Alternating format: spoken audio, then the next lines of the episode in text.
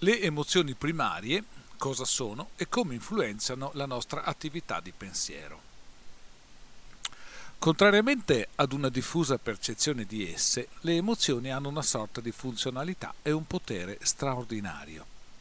Cerchiamo di comprendere ora la funzionalità di base della nostra mente.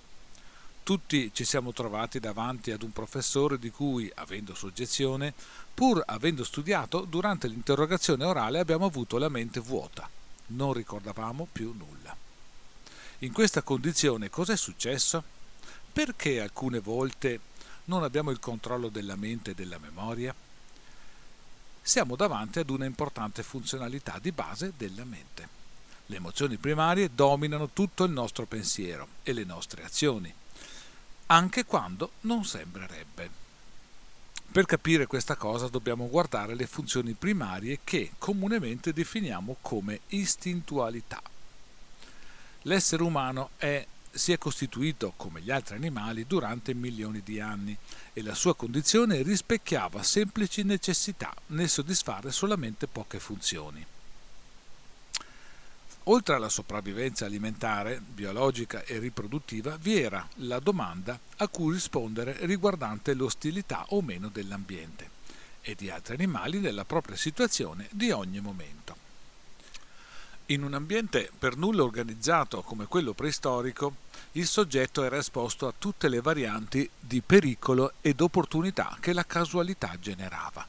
Per esempio, quando si incontrava un animale sconosciuto non c'era la possibilità di sbagliare ad identificarlo, perché probabilmente non ci sarebbe stata un'altra opportunità. Una semplice ferita poteva essere letale, una caduta produrre una frattura fatale. Come, eh, come si suol dire, non c'era una seconda volta. Oggi non abbiamo più quelle condizioni, ma il livello biologico e fisiologico, la maggioranza di quelle funzioni cerebrali sviluppate nel tempo permane ancora totalmente attiva ed influenza la nostra quotidianità. Per esempio, non ci accorgiamo che quando incrociamo una persona per la strada, automaticamente una parte della nostra attenzione è rivolta a percepire se essa è potenzialmente ostile oppure no. Possiamo comprendere che per milioni di anni questa era una delle priorità e la morfologia funzionale della nostra mente e dei sensi si è geneticamente strutturata in questa ed altre funzioni simili. Nelle ere preistoriche una sola cosa non si è sviluppata in nessun animale, la razionalizzazione ed il pensiero astratto. Almeno così pare. Nel mondo animale, nel suo complesso, si sono sviluppate moltissime forme di intelligenza associativa e funzionale, ma solo per gli umani queste intelligenze sono confluite in una capacità di astrazione e strutturazione del pensiero razionale. Sembrerebbe anche che la presenza attiva della razionalità nella cultura umana, con la sua complessità a noi oggi nota, sia assolutamente relativamente giovane, probabilmente di qualche decina di migliaia di anni. Troppo poco per mutare le funzionalità primarie geneticamente previste secondo quanto possiamo immaginare o volere con le nostre esigenze di persone moderne. La curiosità evolutiva e la paura. Per quanto se ne vogliano codificare le espressioni, le emozioni, come attivazioni dell'arus all'interno del sistema limbico, si riducono sostanzialmente a due. La spinta evolutiva, o curiosità, e la paura. Noi le conosciamo nella quotidianità nella loro dimensione espressiva, perciò ne abbiamo nomenclata una grande quantità di denominazioni e definizioni. Partiamo dell'emozione primaria della curiosità evolutiva. Potremmo anche definirla attrazione ed è costantemente attiva, con intensità diverse e determina il nostro automatismo nel fare le cose, nel crescere e nel relazionarci in continuazione verso l'ambiente e l'entourage. La sua funzione primaria è quella di generare l'ambientazione, altrimenti detto adattamento ambientale dell'individuo, che si completa nell'attivazione di tutto il sistema sensoriale in relazione al territorio e agli altri. Pertanto questa attivazione coinvolge l'adattamento psicomotorio, biologico-immunitario, biologico-alimentare, cinetico, sociale, linguistico, somatico, eccetera, al fine di ottenere la stabilità e la rassicurazione intorno alle proprie abilità e ai relativi limiti. Per sua struttura questo meccanismo tende a portare l'ambientazione e la sperimentazione dell'individuo sempre verso i limiti, in una misura superiore al necessario nella quotidianità, con la funzione e l'obiettivo di consolidare l'ampiezza della capacità di compiere una specifica azione. Dobbiamo considerare che l'esperienza individuale si stabilizza nell'identità della persona qualora essa sia stata sperimentata in tutta la sua ampiezza, dalle forme minori e delicate alle forme più forti ed intense. Questo processo si compie a prescindere dalle, dalla qualità del risultato. Vengono registrate le azioni che hanno un compimento soddisfacente, così come quelle che hanno come esito un effetto non soddisfacente. La curiosità evolutiva di per sé sarebbe ingestibile se non intervenisse l'altra grande emozione primaria per bilanciarne l'effetto, la paura. Essa è come uno dei due piatti di una bilancia che interviene a vari gradi a regolamentare la tendenza di per sé non autolimitante della curiosità evolutiva. La paura è quindi un'emozione regolatrice che ha la funzione di preservare l'individuo da passi falsi e da errori che in natura sarebbero irrimediabili. È facile comprendere come questi due opposti emotivi determinino il reale grado di attività evolutiva della persona. Metaforicamente possiamo paragonare le due emozioni primarie all'acceleratore e al freno di un'automobile. Questi due azionatori non hanno un rapporto diretto con la realtà, ma ne sono parte attivante e soprattutto non sono stati positivi o negativi hanno unicamente un apporto funzionale. Ambedue servono e svolgono una funzione che permette all'individuo di procedere. Nei rapporti umani l'interazione e i processi relazionali vengono modulati dall'equilibrio di queste due componenti. Ciò avviene come automatismo nel sistema limbico e soprattutto al di sotto dell'area cosciente.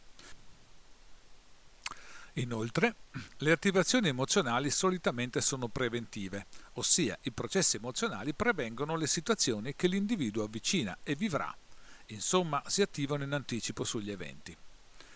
Se in un individuo è dominante la curiosità evolutiva, la sua capacità di sviluppare la propria identità sarà determinata dalla disponibilità ad effettuare nuove esperienze e a sperimentare le nuove abilità.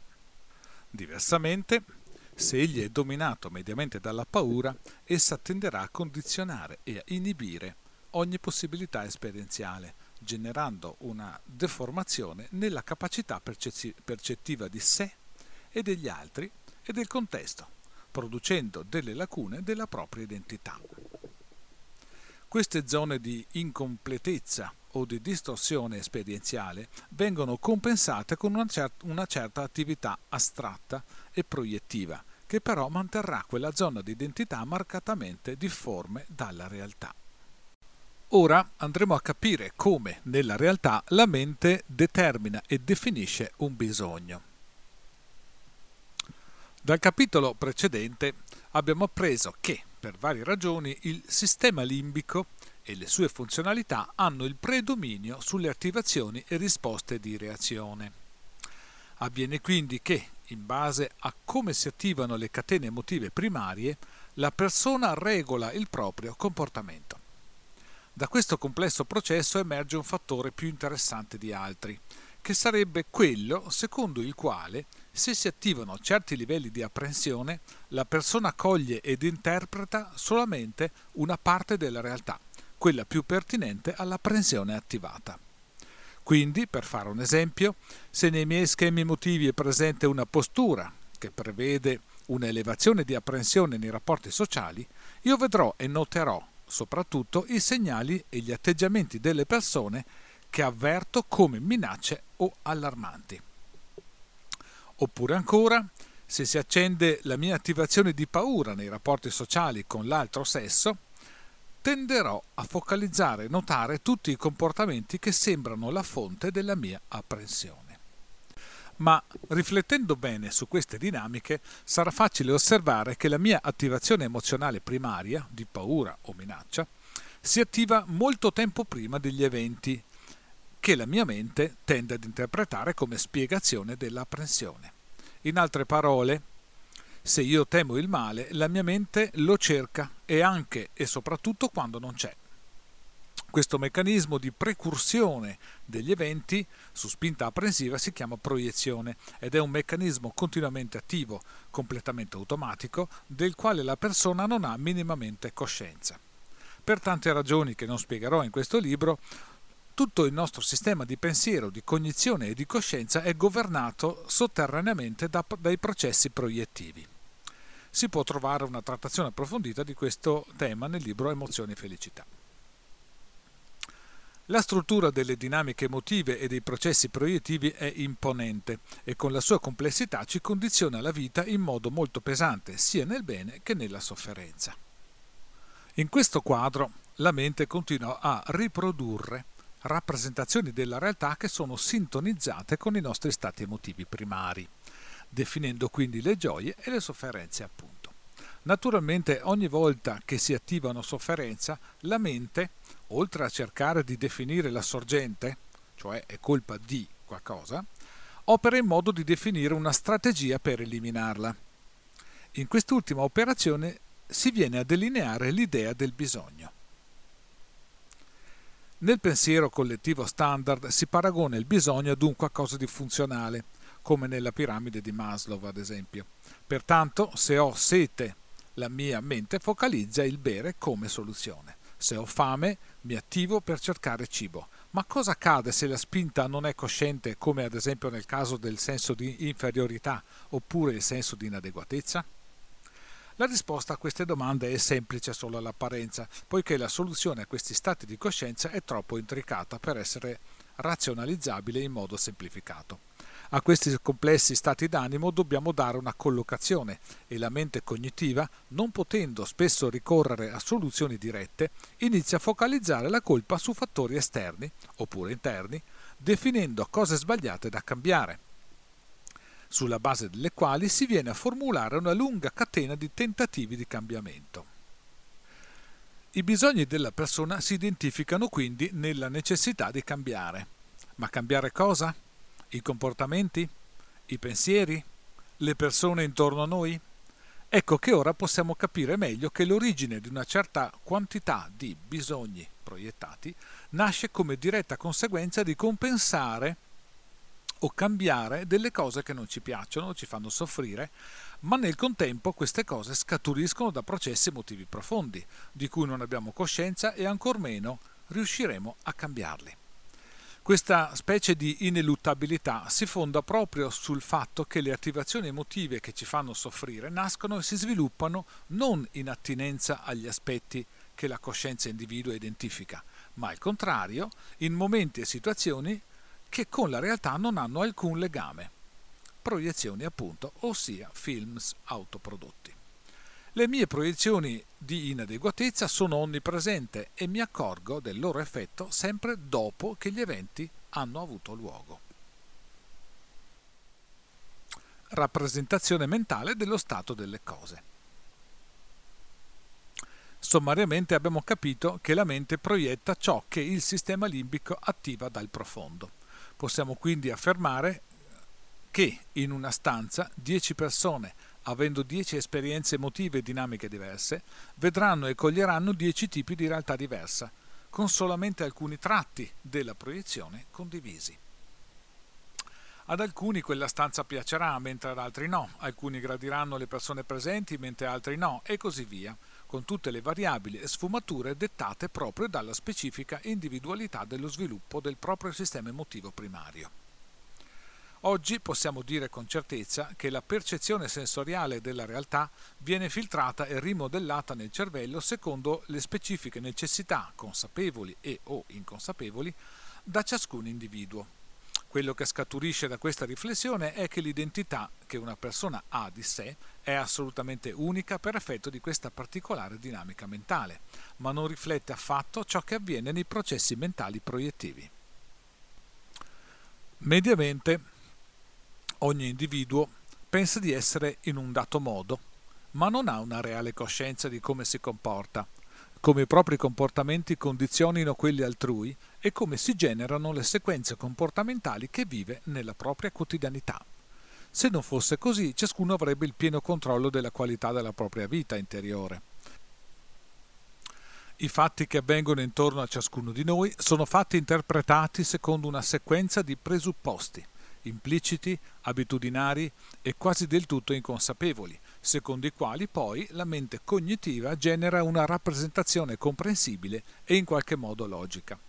Nella mia esperienza ho potuto registrare che raramente una persona è in grado di fare previsioni e ancor meno di fare inferenze nella rappresentazione di diversi assetti in uno stesso comportamento. La focalizzazione del bisogno inconsapevole.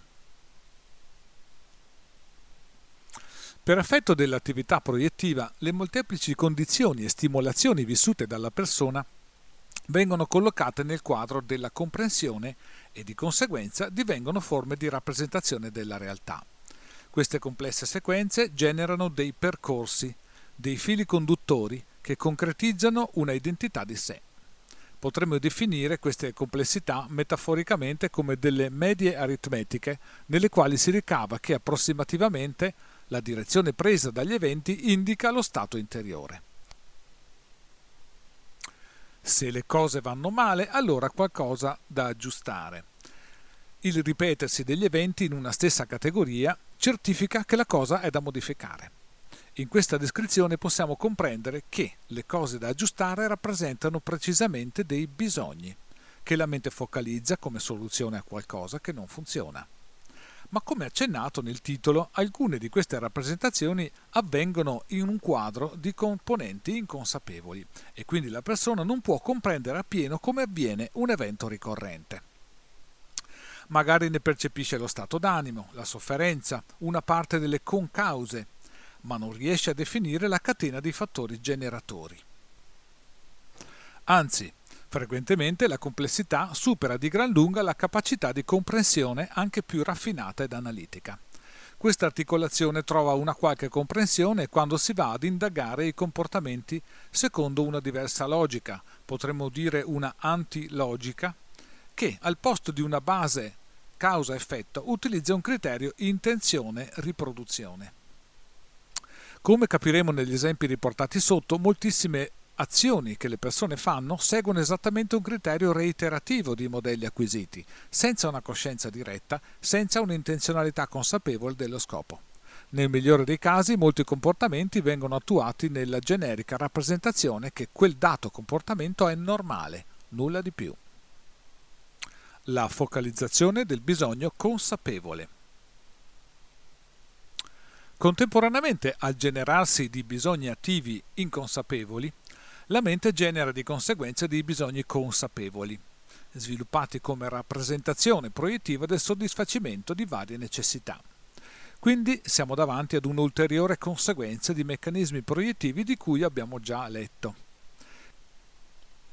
Questi, appartenendo alla sfera cognitiva, contengono il loro sviluppo e identificazione in una certa logica causa-effetto e pertanto vengono ad assumere un'importanza particolare per l'individuo.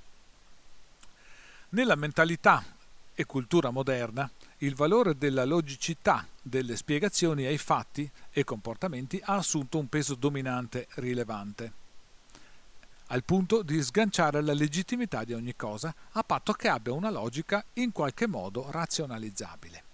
Ogni focalizzazione di un presunto bisogno, se ha una propria razionalità, diviene un valore oggettivo, con il quale la mente ne assume l'assoluta giustezza. Per capire meglio quanto scritto e ascoltato finora, andiamo ora ad esporre degli esempi alcuni reali di persone, alcuni invece inventati a scopo illustrativo.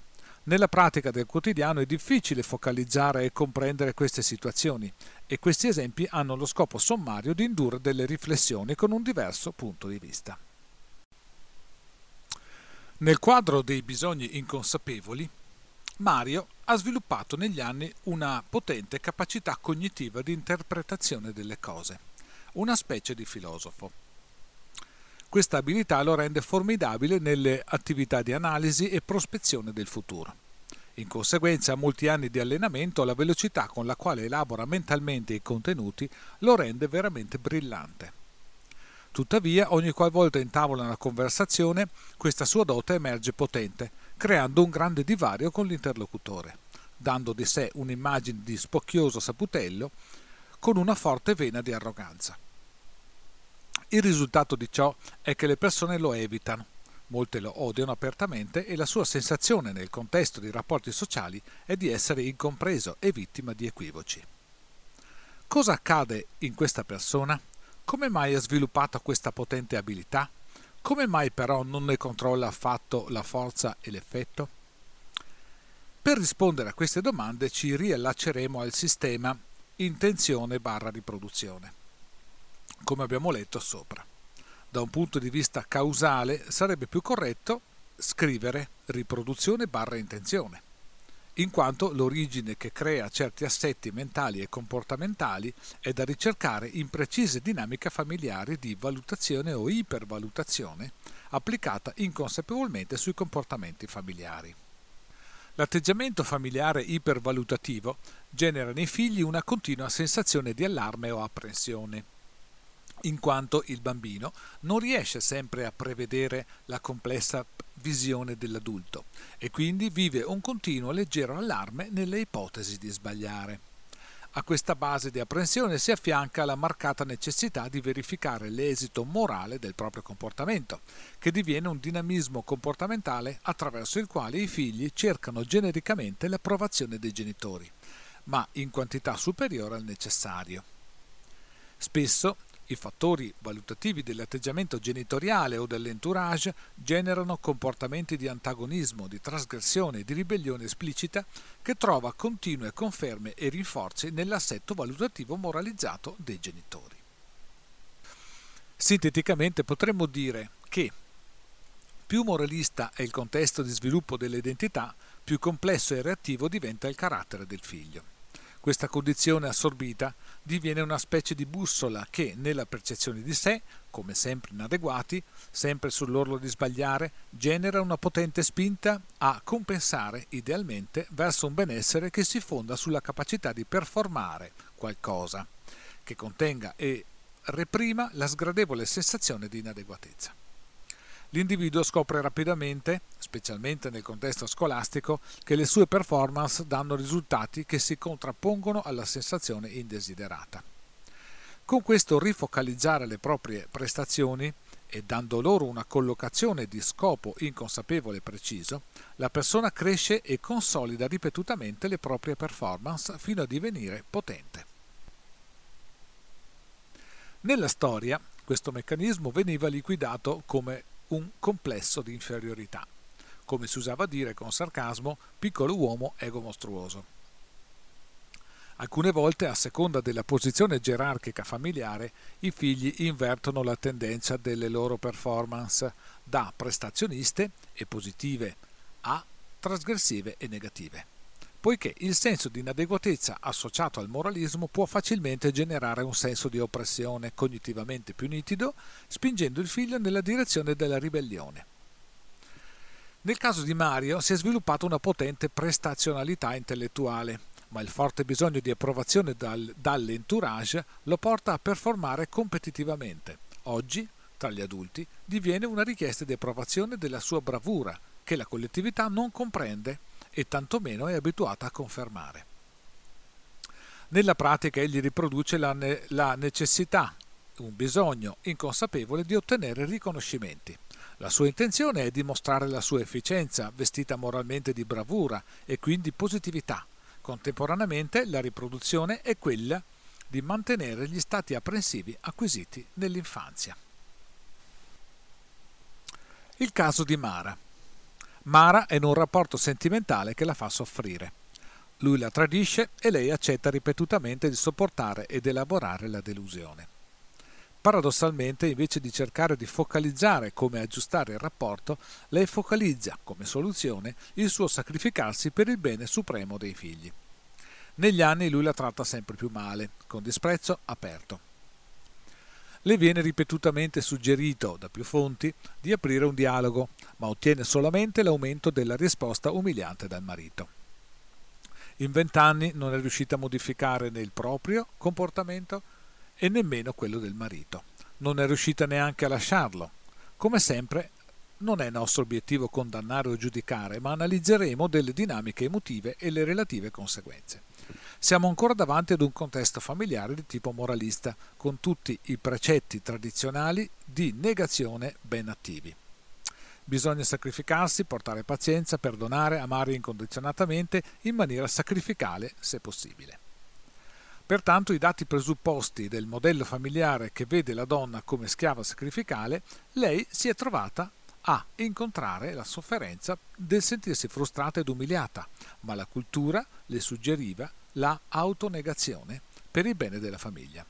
Siamo davanti al meccanismo della riproduzione. La sua mente focalizzava quanto ingiusta fosse la sua vita e quanto doveva ancora impegnarsi per riuscire ad ottenere la stima del marito, con il rispetto dovutole, in quanto ottima madre e moglie.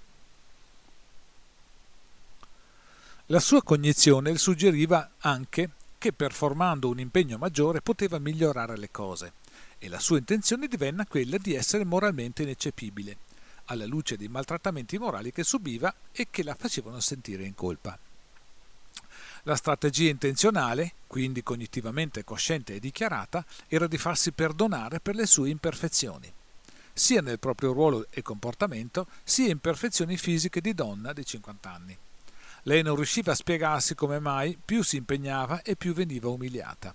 In questa accoppiata di funzioni Ciò che le sfuggiva era che il proprio comportamento e il modo di relazionarsi verso il marito e i figli era sempre più moralizzato, accoppiato spesso ad un tono pesantemente drammatico e lamentoso, che sistematicamente faceva infuriare il marito e reagire negativamente ai figli. Alla fine la mamma moglie era solo una gran rompiscatole. Lei riproduceva il modello di donna tradizionale, appreso dalla propria madre, ma non essendone consapevole, riproduceva anche in quale modo si sviluppasse il complesso dinamismo del sacrificio supremo di tutta la propria vita e vitalità. Lei cercava l'approvazione e la stima del marito, ma il suo comportamento orientava tutti nella direzione opposta. Passiamo ora a focalizzare la genesi dei bisogni consapevoli, quelli, a differenza dei precedenti, vengono cognitivizzati e proiettati come reali ed oggettivi. Il caso di Marta è la figlia adolescente che vuole uscire la sera. La ragazza ha 16 anni e spinge verso la propria indipendenza. Vivono in una piccola e serena città con un bassissimo livello di violenza. La madre va in apprensione perché teme per l'incolumità della figlia. Molte persone vivono questo problema e curiosamente l'unico pensiero che sale rapidamente è che vorrebbero che i figli rimanessero a casa. È una super rarità che un genitore italiano di questo tipo di rappresentazione del problema focalizzi di fornire alla figlia abilità di autodifesa. Che cosa ci mostra questo esempio? Anzitutto ci mostra come gli schemi apprensivi vengono tradotti e proiettati sull'entourage attraverso la ricerca metodica di problemi dove non ci sono. La libertà di uscire di una figlia è solamente un fatto di tempo, se non esce a 16 anni uscirà a 18 e le sue capacità di autodifesa non cambiano in due anni di differenza, a meno che in quel tempo non faccia il militare. Il genitore non focalizza la realtà, ma la rappresentazione drammatizzata e astratta di un'ipotesi, super negativa, nel presupposto assurdo che la figlia non possa invece imparare ad essere capace di difesa. Avviene quindi che la sequenza è il genitore ha una elevazione di apprensione per effetto del proprio modello emozionale, ne focalizza, proietta la figlia in pericolo come simbolo oggetto che sembra sia attivamente l'apprensione. Focalizza lo stereotipo coerente che dia una buona spiegazione alla propria apprensione, assume come oggettivo il bisogno di difendere la figlia, si comporta di conseguenza. La parte inconsapevole è la propria spinta che produce continue attivazioni apprensive e il continuo avvertire la necessità di contenerle e liberarsene, è come eredità degli schemi della propria famiglia di origine. La parte consapevole è la traduzione e proiezione all'esterno attraverso gli stereotipi dei comportamenti familiari, come difendere la figlia perché le vuole bene. Il caso di Sofia che ha un fidanzato col quale litiga continuamente perché lui continua a fuggire da lei. ambedue di età intorno ai 35 anni, colti e professionisti di buon livello in settori diversi.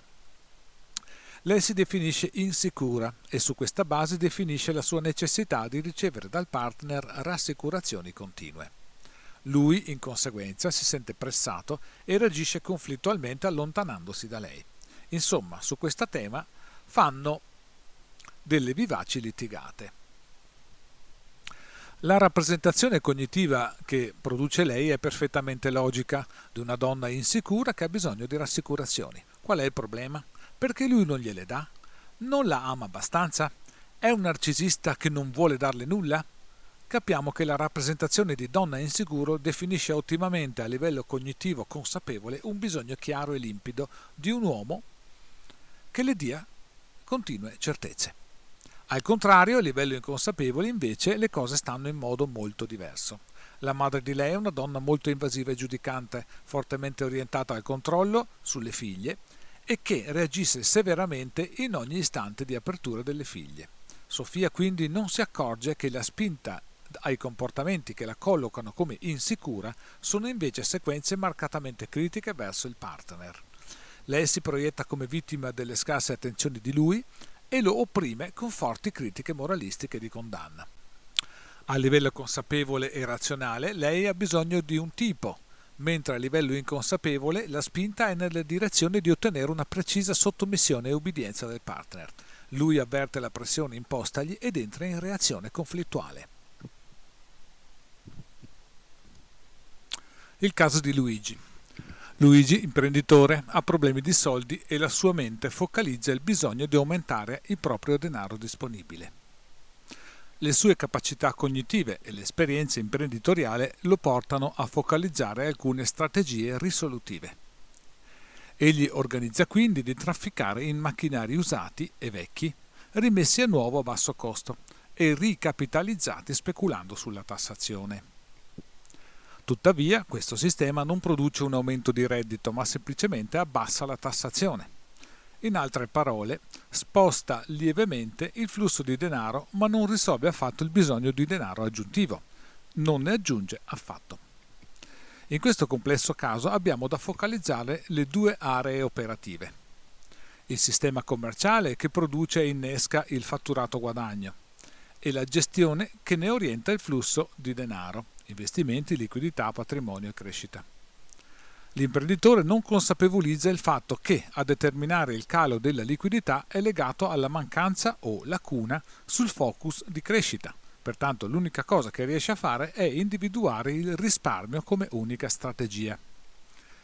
Il bisogno inconsapevole è proiettato nel focalizzare il mercato come qualcosa di cui non riesce a controllare l'andamento e la sua attivazione apprensiva ne fa individuare il peso e la sofferenza, dalla quale la mente razionale cognitiva si allontana e distrae, individuando invece la soluzione ai problemi finanziari in un'area che invece riesce a governare e controllare, tipo il risparmio e il riciclo di macchinari vecchi. Apparentemente a livello razionale egli non si accorge quale deviazione viene indotta a livello emotivo e la realtà gli restituisce un effetto che cognitivamente sembra razionale. Ogni complessa componente del sistema aziendale viene razionalizzato con molte valide spiegazioni, ragion per cui le scelte possibili sembrano davvero poche. Ciò che Luigi non focalizza è su quali preconcetti, stereotipi e assunti vari con i quali la sua mente genera i percorsi cognitivi che lo portano alle scelte fatte. Il caso di Serena. Serena ha 32 anni, è una sindacalista dalle ottime prestazioni intellettuali. Nel suo lavoro è stimata, ma contestualmente si sente frustrata e in balia di atteggiamenti dei colleghi che la sminuiscono. Focalizza la sua lacuna in un parlare in pubblico incerto, non abbastanza efficace, non abbastanza chiaro.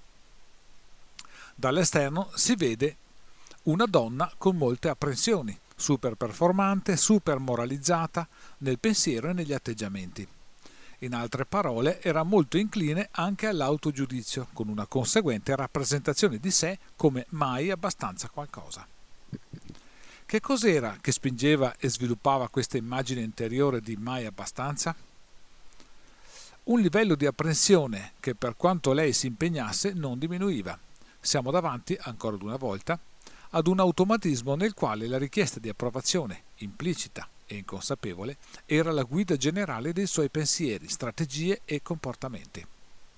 La parte consapevole del bisogno che scaturiva era quello di sviluppare una professionalità efficace, capace di dare giustizia al mondo del lavoratore. Ovviamente lei non percepiva affatto la congiunzione e la sequenzialità delle due spinte. La sua mente focalizzava l'impellenza morale e necessaria della sua crescita professionale e individuava la sua soddisfazione associata alla performance erogata. Paradossalmente, più performava e maggiore cresceva la sensazione che il mondo intorno le fosse quasi ostile, critico e limitante non si accorgeva di come, dopo le sue performance, chiedesse ai colleghi conferme su conferme, rendendosi estenuante ai loro occhi.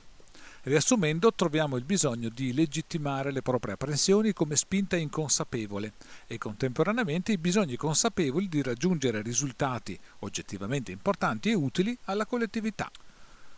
Il caso di Franco.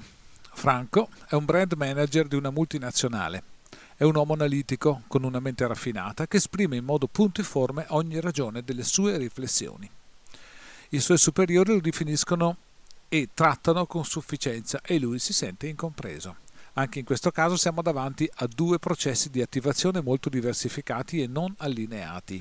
La spinta interiore è basata sull'apprensione che produce la paura proiettiva di sbagliare che lo rende petulante e complesso. Inconsapevolmente il suo modello familiare lo guida verso continui stati di sconferma delle proprie abilità. I suoi superiori lo sminuiscono, infatti, mentre la sua parte consapevole continua a rifocalizzare performance dettagliate con cui ottenere la loro stima e approvazione. Paradossalmente, più lui opera in modo preciso e puntiforme, più i suoi superiori lo vedono come un peso e un problema. Avete sicuramente intuito la struttura di questa dicotomia. Il suo essere preciso e dettagliato su spinta apprensiva lo obbliga a comportamenti di richiesta di approvazione, segnalando in questo modo la propria mancanza di autonomia di giudizio. Questo particolare assetto abbassa il valore della sua intelligenza davanti ai superiori. Rin- riassumendo, troviamo che lo scopo inconsapevole è chiedere l'approvazione e il contesto al proprio valore, mentre quello consapevole è quello di farsi valere e incrementare la propria managerialità. Il bisogno, la sua priorità e la morale del comportamento. Come abbiamo compreso finora, la parte consapevole dei bisogni focalizzati contiene due elementi che ci interessano molto, il contenuto socialmente condivisibile e la sua valorizzazione come moralmente positiva o negativa. I contenuti socialmente condivisibili sono rappresentati dalle migliaia di stereotipi che la comunità condivide e rende oggettivi. Per fare degli esempi, fare il manager è positivo, combattere il male del mondo è un lavoro positivo, le ingiustizie sono negative, l'impegno e il sacrificio sono positivi, l'amore per i figli è positivo, il tradimento del marito è negativo e così via. La loro valorizzazione sul piano morale viene di conseguenza e fornisce la capacità di discriminare e definire la potente motivazione che guida i comportamenti. Ecco che in questo inquadramento, come state intuendo, ha una fortissima caratterizzazione morale. La persona rifocalizza e reidentifica i propri bisogni, cadendo spesso in circoli viziosi senza uscirne.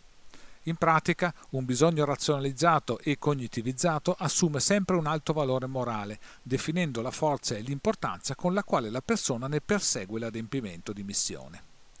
Cosa succede se la persona perseguisse quegli stessi obiettivi senza una forte legittimazione morale?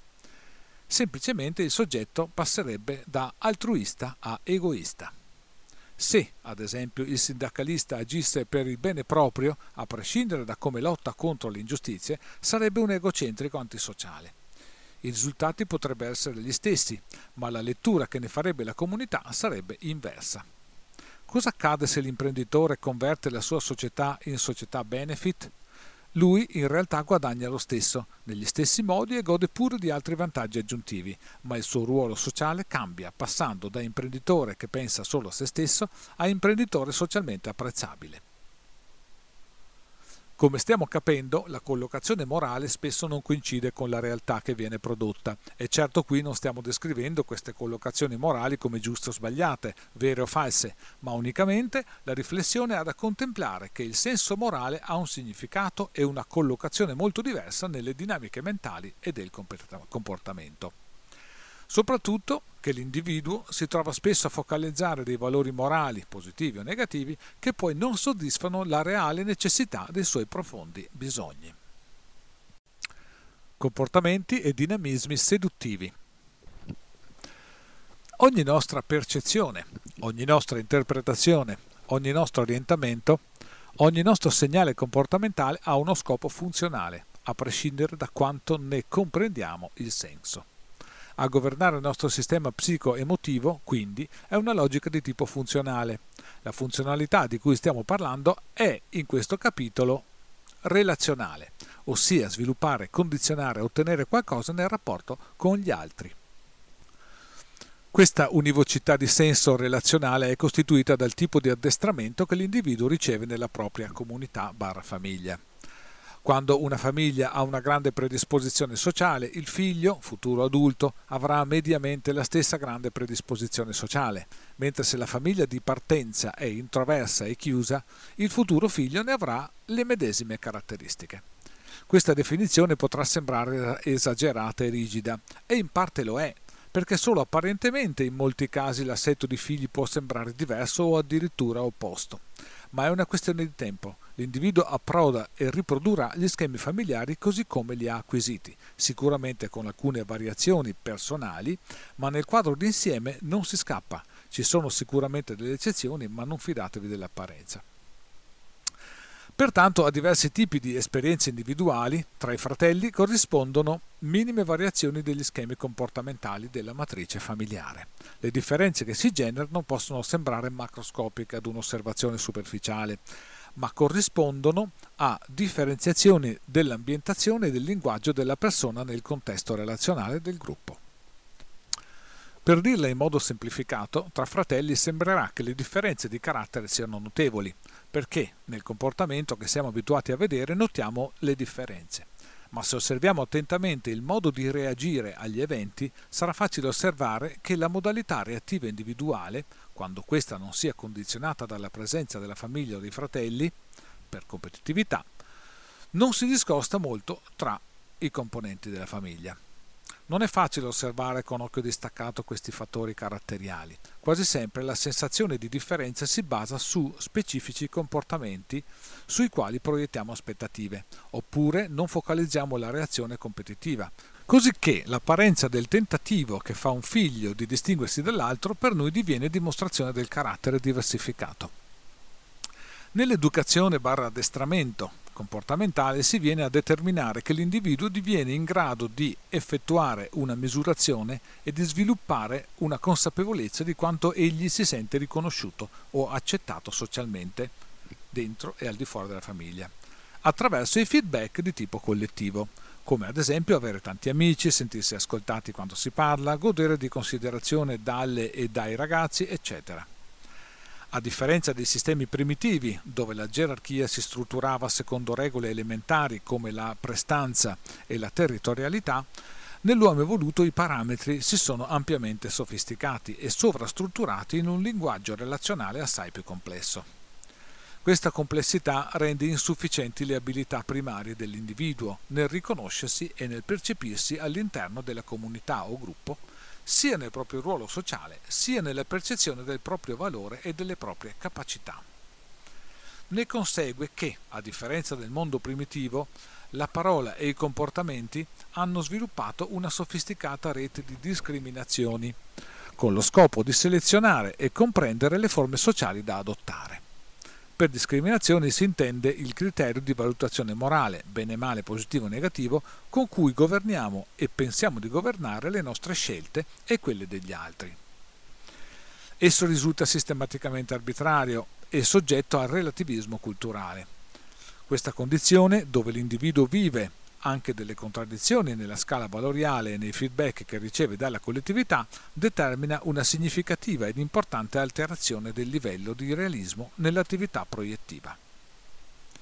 È facile intuire che un individuo si trova inconsapevolmente a soffrire il continuo confronto tra sé e gli altri, nel bisogno di individuare il proprio valore, l'incoerenza dei feedback che riceve in risposta lo disorienta, ne acuisce e induce a drammatizzare una percezione di sé distorta, cioè sentirsi inadeguato.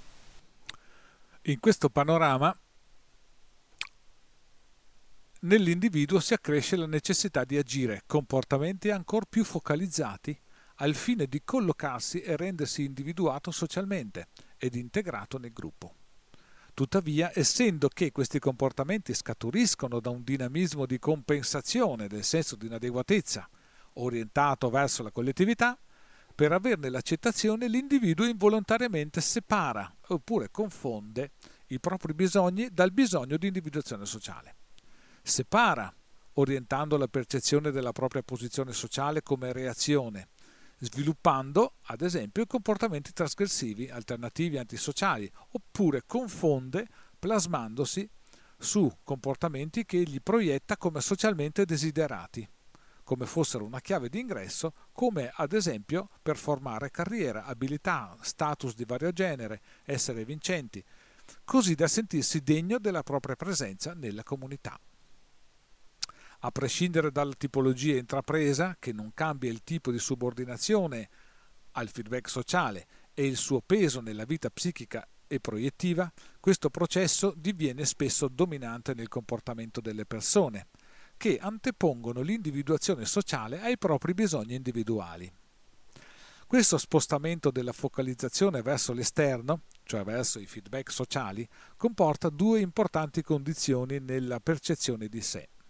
L'amplificazione del bisogno di sentirsi socialmente collocati, titolo di studio, professione, privilegi, prestigio e varie altre cose, e la negazione dei propri bisogni individuali, negatorietà verso se stessi, cioè negare le proprie spinte perché non coerenti con le richieste di feedback sociale. Possiamo comprendere nell'insieme questo processo interiore quando una persona, ad esempio, vive molta soggezione dal giudizio altrui. Con l'adozione di questa diversa scala valoriale, l'individuo aumenta drasticamente il livello della propria sofferenza, che sia consapevole o meno è facile notare come nelle forme e culture sociali più primitive l'individuazione dei propri bisogni è un processo primario non contrastato e disorientato dai feedback che la collettività restituisce all'individuo. Nei paesi fortemente civilizzati invece assistiamo ad un dinamismo assai sofisticato che induce la persona a soffrire la difficoltà di sentirsi importante e riconosciuta dal proprio entourage. In questo percorso, dove l'individuo antepone la rappresentazione di sé e il riconoscimento sociale ai propri bisogni reali, osserviamo che egli attua una notevole profusione di comportamenti specificamente finalizzati. Questo ci porta a comprendere che una grande attività emotiva, di pensiero e comportamentale nasce e si sviluppa unicamente allo scopo di ottenere i feedback sociali a prescindere dalla realtà fattibile e conseguibile per l'individuo. Potremmo dire che assistiamo al nascere di comportamenti finalizzati ad ottenere feedback, in un loop automatico e senza più un vero scopo, come formule di comportamento acquisito e interiorizzato di cui si è totalmente inconsapevoli. Chiameremo genericamente questi dinamismi del comportamento e relazionali con il nome di seduttività. Il quadro dei comportamenti seduttivi non si colloca in specifiche fasi dell'età dell'individuo, ma fa intimamente parte del modello emotivo primario. Pertanto questi dinamismi sono omogeneamente distribuiti sia nelle fasi di integrazione del modello stesso, tipo durante la pubertà e l'adolescenza, sia nell'adulto e nelle attività proiettive rappresentative di sé tipiche dei comportamenti maturi. Per questa ragione la distinzione tra dinamismi seduttivi subordinati ai feedback sociali e quelli più autenticamente legati ai bisogni individuali è piuttosto difficile da marcare. Possiamo quindi identificare il fatto che le attività relazionali contengono implicitamente una certa quantità di atteggiamenti seduttivi. Nei dinamismi relazionali seduttivi l'individuo è totalmente coinvolto, sia che sia di tipo attivo o di tipo passivo, quindi diciamo orientato ad attirare l'attenzione oppure orientato a darla, in ogni caso la persona è marcatamente coinvolta. In questa configurazione l'alternarsi delle emozioni primarie e secondarie, quindi le emozioni primarie e i sentimenti, determina l'effettiva comunicazione relazionale con seduttività diretta oppure conflittuale, cioè quindi con richiesta di attenzione basata su argomentare comportamenti affabili, simpatici eh, o comunque positivi, oppure conflittuale, quindi con comportamenti legati più alla sofferenza. Quando domina l'emozione della curiosità evolutiva, l'individuo agisce una seduttività lineare e diretta nel ricercare ed ottenere i feedback di cui ha bisogno. Quando invece domina la paura, l'individuo, sentendosi in qualche maniera minacciato, per quanto proiettivamente, attiverà una certa dose di reazione difensiva e anche di tipo conflittuale. Contrariamente a molti modi di pensare comuni, la conflittualità frequentemente diventa propriamente un sistema seduttivo, dove, proprio attraverso il conflitto, l'individuo ottiene le attenzioni e gli scopi che persegue, che consapevolmente non focalizza, o meglio, consapevolmente focalizza in un'altra concezione. Nel soggetto che agisce una richiesta di attenzione conflittuale, a livello di sistema limbico l'emozione primaria è una arusal, un'elevazione di paura che poi a livello cognitivo e comportamentale viene tradotta in una eh, rappresentazione di minaccia, quindi la persona proietta di sentirsi o minacciato o di sentirsi in, inadeguato, di sentirsi in uno stato di impotenza, determinando quindi la reazione aggressiva, la reazione scomposta. In altre parole, un comportamento seduttivo si attiva unicamente in presenza di una situazione in cui l'individuo rileva il bisogno di verificare la relazionalità, oppure di integrare la percezione di sé nel contesto della situazione, nella quale situazione ci sono delle condizioni che egli non percepisce come definite. Le dinamiche seduttive possono essere sia valorizzanti che depotenzianti, a prescindere dal ruolo che il soggetto assume all'interno di questo meccanismo. La scelta che l'individuo attua nella propria attività seduttiva è legata al tipo di obiettivi, dove a determinare la valorizzazione oppure il depotenziamento è precisamente l'addestramento emotivo che l'individuo ha ricevuto durante la personale storia familiare. Quando un individuo nell'arco della propria vita impara il funzionamento di questi comportamenti seduttivi e ne sperimenta l'efficienza, in cui quindi ottiene attenzioni e gratificazioni, egli sarà indotto ad adottare i meccanismi seduttivi basati su quel modello efficiente e qualitativo. Parimenti, se nella sua storia l'individuo ha ottenuto più attenzioni quando agiva dinamismi di tipo conflittuale o vittimistici, tenderà comunque ad adottare questi orientamenti come modelli seduttivi, sostanzialmente perché questi sono funzionati a dovere. Da un punto di vista funzionale, le dinamiche seduttive si attivano fino a quando l'individuo non ha saturato il bisogno di completare una determinata esperienza relazionale. Quando questo accade cessa l'attivazione emotiva, quindi cessano anche tutti i comportamenti ad essa subordinati e l'individuo svilupperà indifferenza verso quel tipo di situazione. Proviamo a comprendere ora alcune delle caratteristiche in varie tipologie di dinamiche seduttive più frequenti, tipo quelle valorizzanti, quelle conflittuali e quelle vittimistiche. I comportamenti seduttivi a orientamento valorizzante si basano su un modello di addestramento ricevuto che vede una discriminazione delle situazioni sulla base della qualità dell'azione. Quando l'azione è buona e valorizzante, l'individuo riceve una certa massa, una certa quantità di attenzioni. Se egli agisce un comportamento non buono o svalorizzante, ne riceve uno scarso quantitativo. La ricezione o percezione dei feedback rientra sempre e comunque in un quadro proiettivo. Questo significa che se per me la performance non è stata buona, i feedback positivi non verranno considerati. mentre dalla mia mente saranno ricercati e amplificati i feedback negativi a conferma del mio specifico presupposto. Rappresentazione e schema delle categorie relazionali. Prendiamo per valido il fatto che le relazioni umane hanno sempre uno scopo. Ma esiste una relazionalità disinteressata? Possiamo rispondere affermativamente qualora un individuo non inneschi alcun rapporto personale nemmeno a livello mentale. In questo caso la persona, pur relazionandosi con disinvoltura, non apre alcun processo di relazione autentico dentro di sé. Sta nel roleplay che assume o gli viene imposto e vive una scena con un coinvolgimento assai ridotto. Ma generalmente possiamo dire che la condizione di non coinvolgimento sia proporzionalmente rara.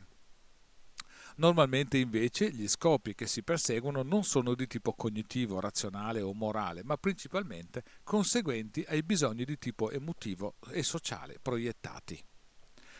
Tali scopi sono composti di due condizioni, una consapevole in cui il soggetto focalizza un obiettivo, un risultato, una richiesta e cose da dire, e una inconsapevole in cui il soggetto attiva e produce un dinamismo principalmente composto di comportamenti. Nella quotidianità è facile osservare come non sempre gli obiettivi focalizzati consapevolmente vengano raggiunti, anzi potremmo dire che quasi sempre i feedback ricevuti non corrispondono a ciò che si voleva. Ricordando che la grande maggioranza della comunicazione è costituita dalla parte non verbale, ossia dai comportamenti e i metacomunicati non consapevoli, risulta che la relazionalità si basa e si sviluppa sulla parte che non siamo abituati o educati a percepire, i comportamenti. La percezione della postura emotiva individuale si basa sul flusso comunicativo dei comportamenti. Ricordiamoci che l'identità interiore di sé si struttura sulla base proiettiva quindi su un concatenamento delle variazioni dei propri stati emotivi che guida cosa verrà percepito e cosa non verrà percepito. Detto questo, comprendiamo che ciascun interlocutore nel proprio proiettare condiziona in parte la percezione dell'altro. Il risultato è che, oltre a comunicare le intenzioni implicite, attraverso i segnali emotivi e del comportamento inconsapevole, viene comunicato il livello di esperienza di ciascun soggetto intorno ad ogni area esperienziale.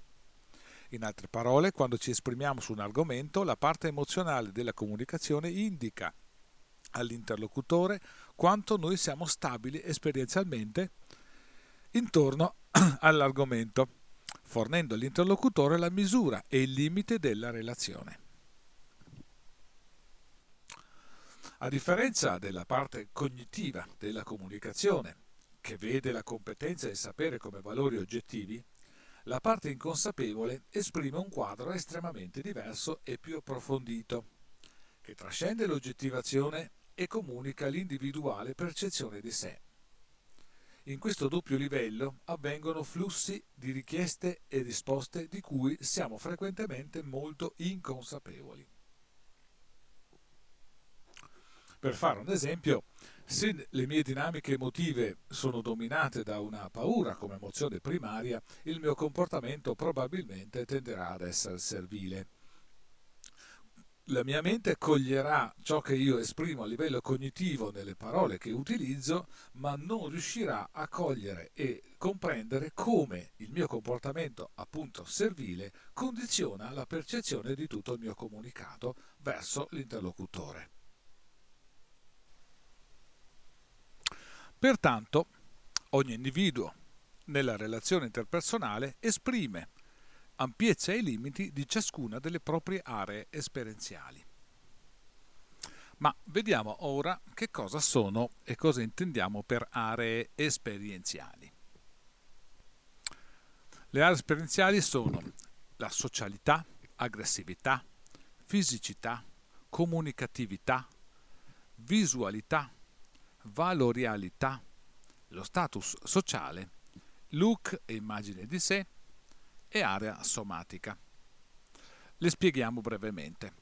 La socialità è l'area esperienziale dove la persona ha sviluppato nella propria vita eh, la capacità sociale, quindi di relazionarsi o meno, di sviluppare legami affettivi o meno, di sviluppare abilità nel gestire i rapporti interpersonali o meno. L'aggressività è l'area nella quale la persona propria, nel proprio vissuto ha acquisito e sviluppato la capacità di gestire le proprie diciamo, pulsioni di tipo aggressivo, che vanno dalla più lieve, che è semplicemente la capacità di interagire e di condizionare l'entourage e il proprio modo di essere visto nell'entourage, a quella più estrema dell'aggressione effettiva perfino a livelli della violenza esplicita. L'area della fisicità invece riguarda il, il, come la persona ha esperito e utilizza il proprio corpo, quindi nella diciamo, concezione può essere a un livello lo sportivo che è abituato a vivere in maniera costante e intensa la propria fisicità, alla, alla persona che vive in un contesto dove proprio non ha dimestichezza con l'uso concreto e fisico della propria fisicità. La comunicatività, cioè parliamo di quell'area dove il modo di comunicare è più o meno consapevole, dove la persona ha esperito quindi eh, più o meno capacità strumentali di comunicare e generare quindi eh, i meccanismi della comunicazione. Visualità è l'area nella quale la persona appunto è ehm, abituata, è, ha sviluppato l'esperienza nella capacità di interpretare ciò che vede nel senso di interpretazione del significato di ciò che vede e quindi di ciò che tende a vedere proprio in base alla propria postura emozionale di modello familiare. La valorialità, cioè quella serie di fattori con cui eh, una persona condivide gli aspetti sociali del valore delle cose, dal, diciamo, da quello che può essere vista come la tradizionalità, il tradizionalismo, eh, piuttosto che l'anarchismo, le formule appunto del valore sociale con cui la persona eh, colloca in parte la propria immagine di sé, in parte il valore con cui attribuisce agli altri il significato, il senso e quindi la volontà di socializzare oppure meno. Lo status sociale, cioè sostanzialmente quello che è il proprio senso di appartenenza a un dato tipo di eh, modo di vivere, stile di vita, di modo di pensare e cose di questo genere. L'area esperienziale del look e immagine di sé è un po' un quadro un po' aggregante un po' tutti gli altri, ma sostanzialmente si distingue per essere un, l'area con cui la persona rappresenta se stessa sul piano appunto di immagine esteriore, quindi dal modo di vestire al modo di acconciarsi, al modo di pensare, eh, la propria appartenenza in base al proprio look. Infine l'area somatica dove per l'appunto la persona esprime somaticamente e quindi rientriamo nell'espressività e quindi nella comunicazione inconsapevole, eh, la somaticità significa la distinzione per soma, cioè eh, può essere che una persona eh, sia abituata ad apprezzare le persone alte di statura o basse di statura, eh, che sia abituata a discriminare in base a fattori somatici, capacità o meno di affrontare le eh, alterazioni del soma, eh, capace di eh, vivere e somatizzare oppure non somatizzare aspetti emotivi, comportamentali, eccetera. Quindi di quest'area diciamo che eh, si, si va ad inquadrare quello che sono gli aspetti inconsapevoli del proprio essere sul piano fisico e quindi anche espressivo. Ricordiamoci che le aree esperienziali a cui stiamo facendo riferimento scaturiscono direttamente dai dinamismi proiettivi, quindi dalle emozioni che producono le rappresentazioni cognitive mentali, che si configurano e si focalizzano come un, sistema linguistico socialmente riconosciuto. Pertanto considereremo come socialità l'area della esperienzialità su cui verte la capacità sociale dell'individuo di sviluppare relazioni. Oppure, nel definire fattori somatici e fisici si intende la scala valoriale con cui l'individuo interpreta e proietta la propria e altrui fisicità come fattore comunicativo o selettivo. Comunicativo o selettivo nel senso eh, che attiva forme di comunicazione, di interesse, di scambio, oppure selettivo sistemi di selezione con cui magari la persona discrimina, decide di non socializzare, di non attivarsi, di non relazionarsi. Concludiamo riassumendo che ciascun individuo tende quindi a perseguire inconsapevolmente lo sviluppo della propria identità esperienziale. Ricordiamoci che è un derivato del modello emotivo primario, quindi quello assorbito dall'ambito familiare, e quindi tende a riprodurre gli schemi previsti da questo modello emozionale. Questi schemi determinano le proiezioni sviluppate nel focalizzare i comportamenti dell'altro. Ciò non toglie che i comportamenti dell'altro sono colti come rappresentazioni proiettate dal proprio sistema emotivo.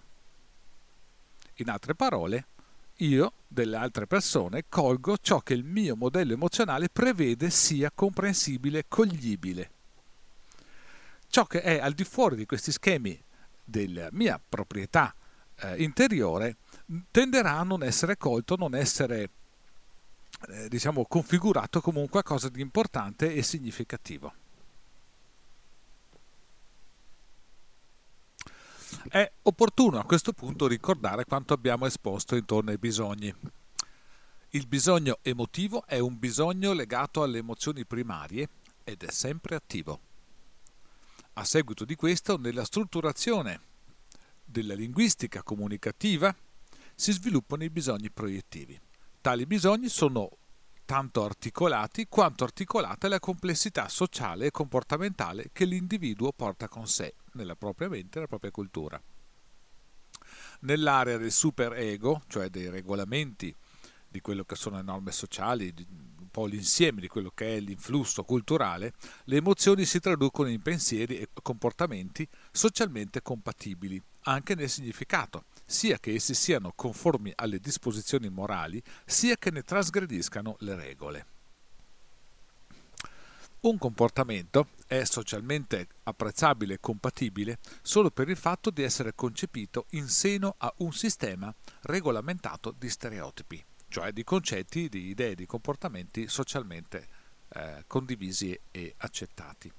A seguito della dualità insita nella moralità, bene, male, positivo, negativo, conveniente o non conveniente, i bisogni proiettivi sviluppano un'analoga polarizzazione, dove la funzionalità che vorrebbe soddisfare i bisogni primari viene deviata su stereotipi socialmente riconosciuti come fossero le parole di una lingua in maniera di permettere al soggetto di focalizzare la soluzione alla spinta generata proprio dallo stato emotivo. Questo avviene collocando e orientando la percezione dello stato emotivo stesso verso i simboli e stereotipi in un ambito sociale, cioè il superego fa questa operazione di conversione, tali da permettere di commutare il disagio potenziale in azioni che leniscano il disagio stesso. L'individuo quindi con la sua mente focalizza il problema e attinge agli stereotipi sociali nell'identificare la soluzione. Quindi il comportamento diventa la compensazione del problema, cioè i comportamenti compensativi.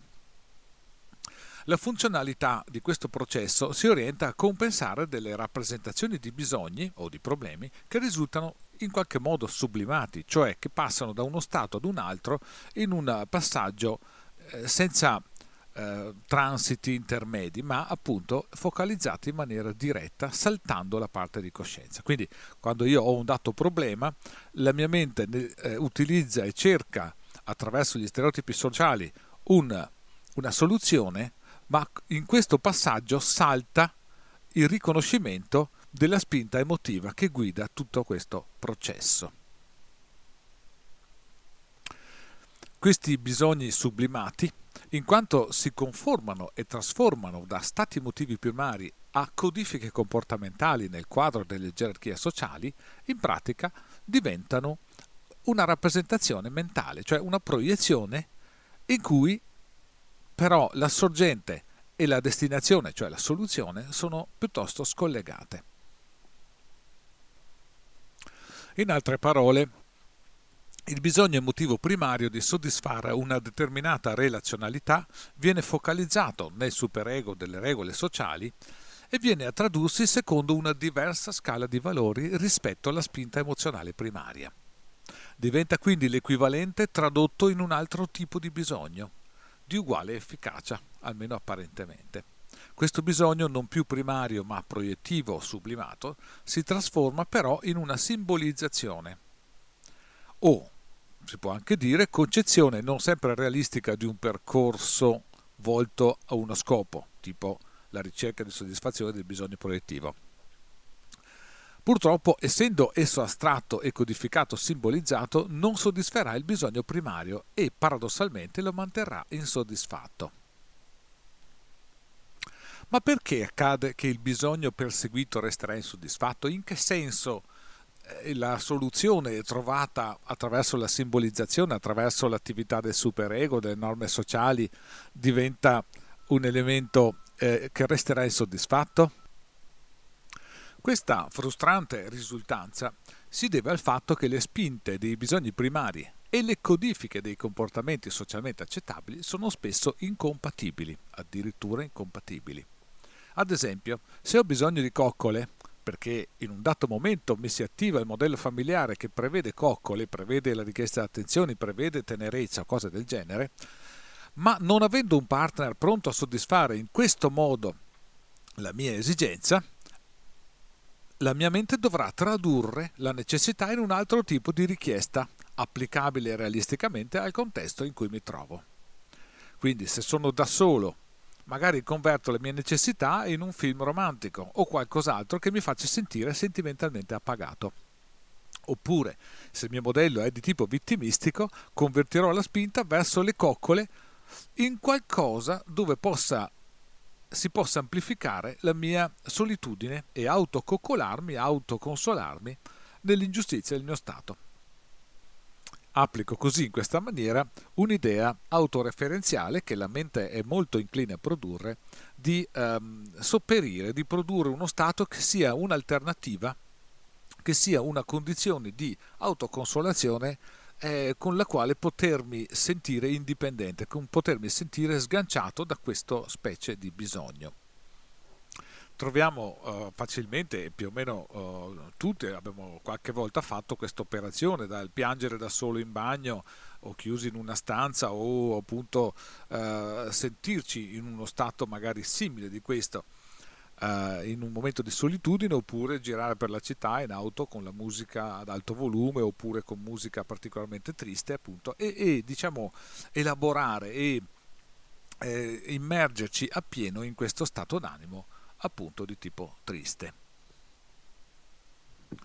Questo dinamismo si può riscontrare facilmente in tutti i comportamenti intenzionali, basati sulla volontà, dove il conseguimento di un obiettivo frequentemente addirittura non soddisfa l'individuo, ma anzi, al contrario, amplifica il bisogno e richiede ulteriori comportamenti compensativi. Per fare un esempio, lo troviamo eh, nei meccanismi di disturbi alimentari, abbiamo il costituirsi della fame come forma di autosoddisfazione, come forma di, eh, come dire, di ripicca, rivalsa su quello che è la frustrazione deviata, sublimata sull'alimentazione. Ma la, contemporaneamente la volontà arriva a produrre il focus contrario, cioè l'obiettivo è di non mangiare. Quindi, come stiamo capendo, spesso non è una questione di produrre una dieta appropriata, ma semplicemente l'individuo cerca di applicare una negazione alla spinta. L'origine della fame è in un particolare tipo di vissuto, in cui la proiezione è di reazione agli standard sociali dell'entourage. Mangio perché tutti mi opprimono sul cibo. La volontà si genera cognitivamente nel tentativo di lenire il conflitto tra le due spinte. In realtà si attiva un aumento della frustrazione e un aumento della motivazione a mangiare per soddisfarsi. Un famoso circolo vizioso. Questo esempio potrà sembrare circoscritto al processo di chi ha quello specifico tipo di problema di sovrappeso, ma invece è infinitamente più diffuso di quanto non si pensi.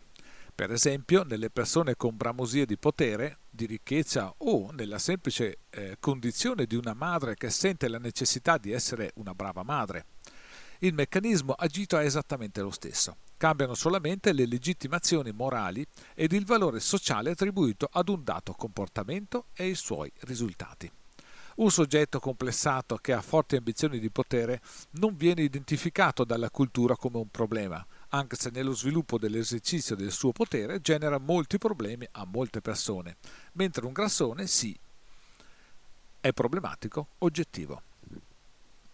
Accade perciò che i nostri bisogni emotivi primari vengano soddisfatti solo in parte e nel contempo si sviluppi una grande quantità di bisogni aggiuntivi proiettivi, la maggior parte dei quali non si costituisce per soddisfare i bisogni emotivi primari, ma per conformarsi a moralità e condizioni poste socialmente, al fine di sostenere la legittimità e la normalità dei propri comportamenti. Assistiamo quindi, in questo senso, ad un ribaltamento della scala valoriale, dove i comportamenti concreti passano in secondo piano rispetto alla loro legittimazione e l'astratto diventa più importante del concreto. In altri termini possiamo dire che il focus si sposta nel cercare una buona spiegazione per ciò che faccio e non sul cosa mi spinge a farlo. I due fattori non sono affatto gli stessi. Risulta che le proiezioni, come traduzione di un bisogno emotivo, generano dei comportamenti rivolti a compensare la rappresentazione finale del, del sistema e non la sua origine emotiva primaria. Dobbiamo quindi considerare separatamente le proiezioni e i comportamenti compensativi conseguenti. Nelle proprie proiezioni l'individuo comunica, emette e segnala gli ambiti esperienziali sviluppati e quelli non sviluppati attraverso i linguaggi non verbali della comunicazione. Nei comportamenti compensativi, invece, egli agisce i tentativi di compensare le lacune esperienziali. Per fare un esempio chiarificatore, consideriamo tipo un uomo timido che cerca di fare il disinvolto. L'insieme dell'atteggiamento, a livello di insieme, ci farà capire che cerca di mostrare di essere sicuro di sé, ma dai dettagli della comunicazione espressa, non verbale, percepiremo la goffaggine e capiremo che è timido. La proiezione, cioè la timidezza, induce un comportamento da sicuro di sé, come compensazione però, ma la comunicazione non verbale, che invece è guidata direttamente dalle emozioni primarie, tradisce il suo stato autentico della persona. Analogo esempio si può facilmente cogliere quando una persona mente. L'atteggiamento mentale è spesso perfettamente coerente, ma da sfumature del non verbale capiremo che mente. Questo insieme emerge in un panorama con evidenti contraddizioni, ma non dobbiamo trarci in inganno poiché il motore che genera ha un filo conduttore univoco, compensare le lacune delle esperienze emozionali. In questa comprensione dobbiamo ricordare che la funzione primaria della mente è l'adattamento ambientale e le proiezioni rappresentano una struttura funzionale apposta per questo scopo. Ciascun individuo quindi quando si relaziona con altri comunica inconsapevolmente una grande quantità di informazioni che vengono lette e interpretate dall'interlocutore, definendo i feedback e i livelli di empatia. Ciascun individuo cerca nell'altro cose interessanti, che nella pratica significa cercare qualcosa che l'individuo intuisce di non avere. Il non avere è da intendersi come non avere interessamento dall'altra persona, non avere controllo sull'altra persona, non avere informazioni sufficienti nel conoscere e quindi eh, diciamo interagire con l'altra persona, cose di questo genere. Nella relazionalità tra le persone Ciascun individuo identifica e agisce dei comportamenti che diventano sempre segnali comunicativi, in base ai quali egli riceverà segnali di risposta dagli altri individui. I feedback ricevuti vengono quindi interpretati dall'individuo secondo la propria personale scala proiettiva.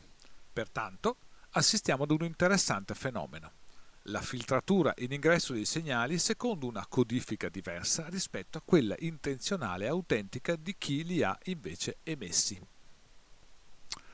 Questa specie di filtratura nel feedback in ingresso inconsapevole eh, viene prodotta secondo i canoni, le abitudini, le posture mentali del soggetto che sta percependo il feedback, quindi di chi emette un comportamento e poi legge il feedback di ritorno nel momento in cui appunto percepisce il feedback. Quindi questa cosa avviene filtrando pure il feedback. Proprio per la sua natura proiettiva dei contenuti, egli tende a mantenere un carattere astratto, quasi sempre eh, la sua mente cerca oppure deve oggettivare e verificare le proprie proiezioni. In questo senso abbiamo l'aspetto autoreferenziale delle proiezioni e della lettura del feedback. Possiamo dire che il comportamento proiettivo si legittima deformando l'interpretazione del feedback ricevuto. Accade quindi che, a seconda dell'ambito dei nostri bisogni proiettivi, nel rapporto con altre persone andiamo ad interpretare il feedback ricevuto come opportunità di compensazione. Quindi io racconto una barzelletta, per esempio, le persone ridono, ecco che ho la compensazione della spinta primaria a raccontare la barzelletta. Facciamo un altro esempio nell'ambito dell'abilità sociale. Se l'individuo che emette la proiezione è dotato socialmente e performante, performante intendiamo eh, un tipo di comportamento sociale con un certo valore, con un certo successo riconosciuto, tenderà a sentirsi valorizzato dai feedback di persone con un più basso livello di capacità sociale. Ne consegue che, similmente all'attrazione, anche la repulsione e la conflittualità seguono gli stessi schemi e si verifica quella condizione per cui ciascuno rifiuta negli altri ciò che, almeno parzialmente, riconosce in se stesso. Nella relazionalità tra due individui, ognuno proietta sull'altro bisogni, aspettative e richieste e, a prescindere dall'effettiva realtà dell'individuo, ne interpreterà i conseguenti comportamenti di feedback. Osserviamo quindi che ognuno percepisce l'altro attraverso la propria specifica lente, la quale determina che cosa vede l'aggressività e l'aggressione. L'aggressività, come indica la parola, è una funzione potenziale. In altre parole più pratiche, l'aggressività è un potenziale simile all'elettricità, che non fornisce energia fino a quando qualcosa non ne sbilancia la stabilità. L'elettricità diventa corrente elettrica quando qualche apparato, tipo una lampadina, ne generano un consumo, la famosa differenza di potenziale, assorbendo e generando il flusso di elettroni. Ma finché non si collega qualcosa che attiva il flusso, nei fili elettrici non vi è alcun movimento di elettroni.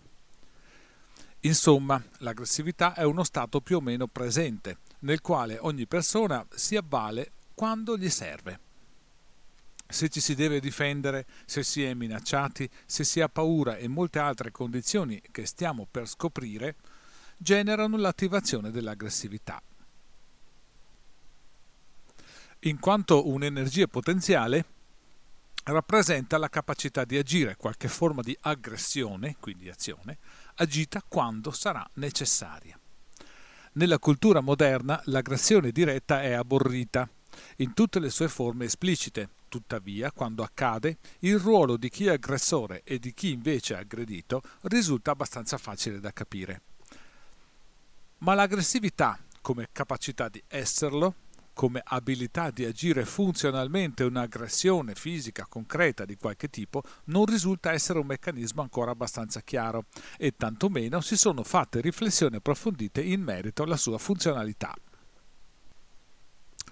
potremo aprire nuove porte della comprensione se guardiamo all'aggressività e alle azioni ad essa collegate come capacità di reagire agli eventi, dove la violenza ne rappresenta solo una piccola porzione, un picco di intensità specifico.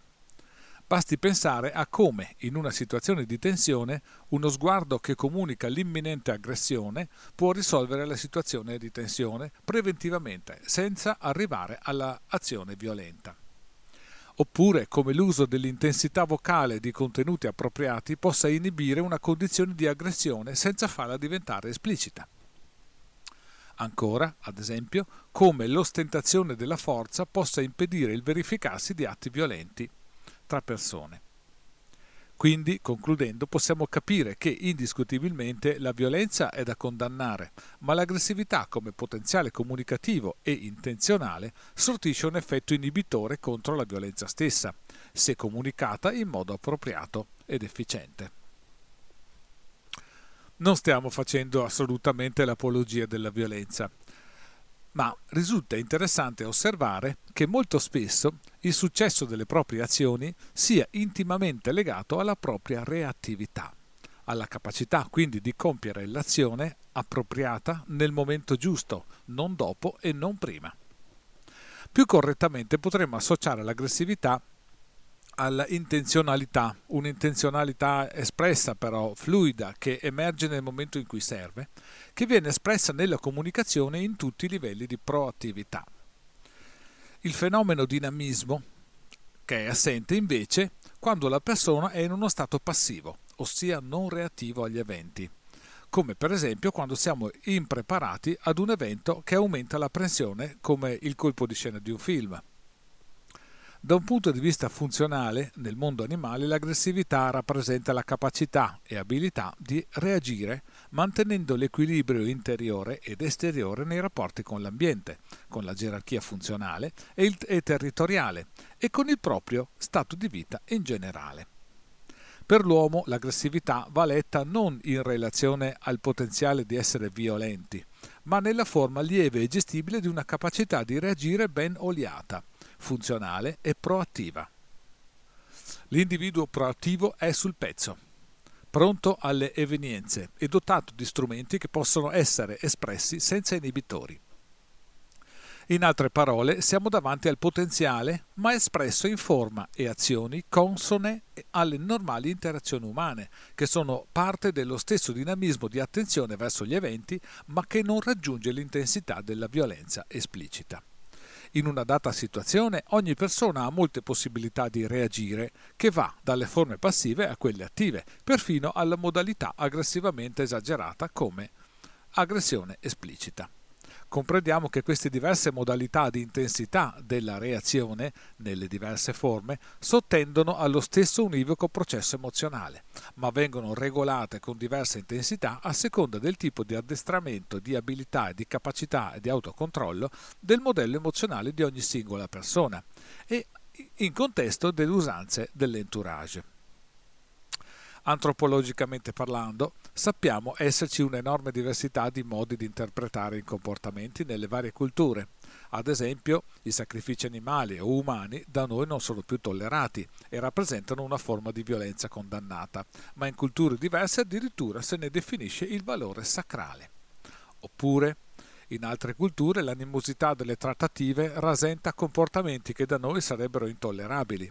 In certe regioni d'Italia i comportamenti familiari sono mediamente chiassosi e le persone litigano facilmente, poi fanno pace con la stessa velocità. In altre aree invece le persone sono mediamente più rigide e rispettose e mal sopportano la vivacità esplicita. In senso pratico abbiamo da pensare che l'aggressività come una componente della capacità di essere attivi della persona, che non si lega solamente al meccanismo di difesa, offesa della componente emotiva primaria, ma è un potente generatore nelle convenzioni sociali e le regole cui, a cui si conforma e legittima.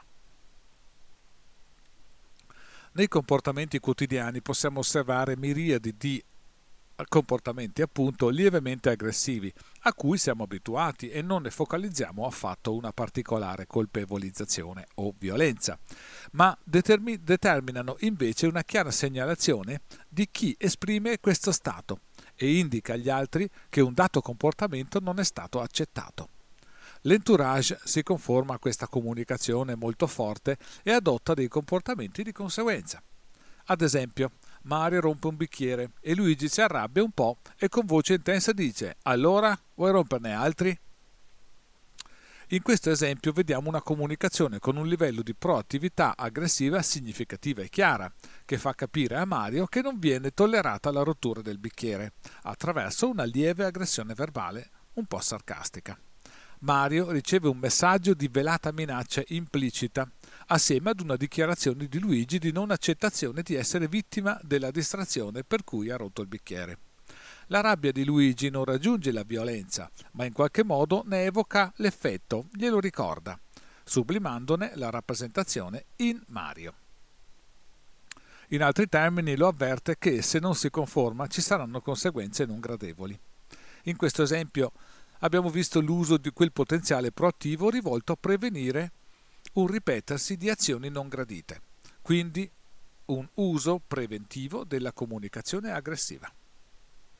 La prossima volta Mario,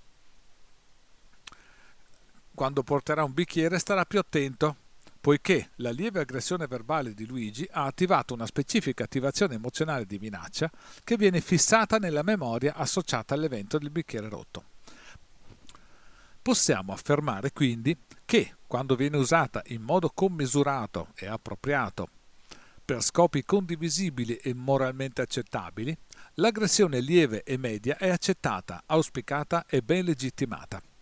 Il poliziotto che atterra un malvivente che offre resistenza viene visto dal pubblico come rassicurante, legittimo ed eroico.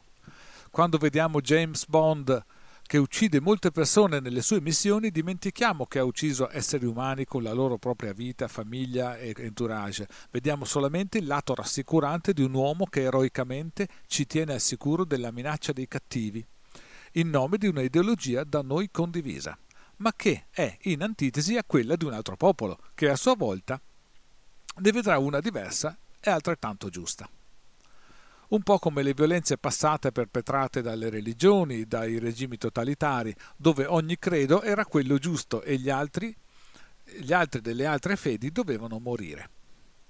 Comprendiamo che l'aggressività e l'aggressione sono diverse e accettabili a secondo del contesto e della cultura applicata.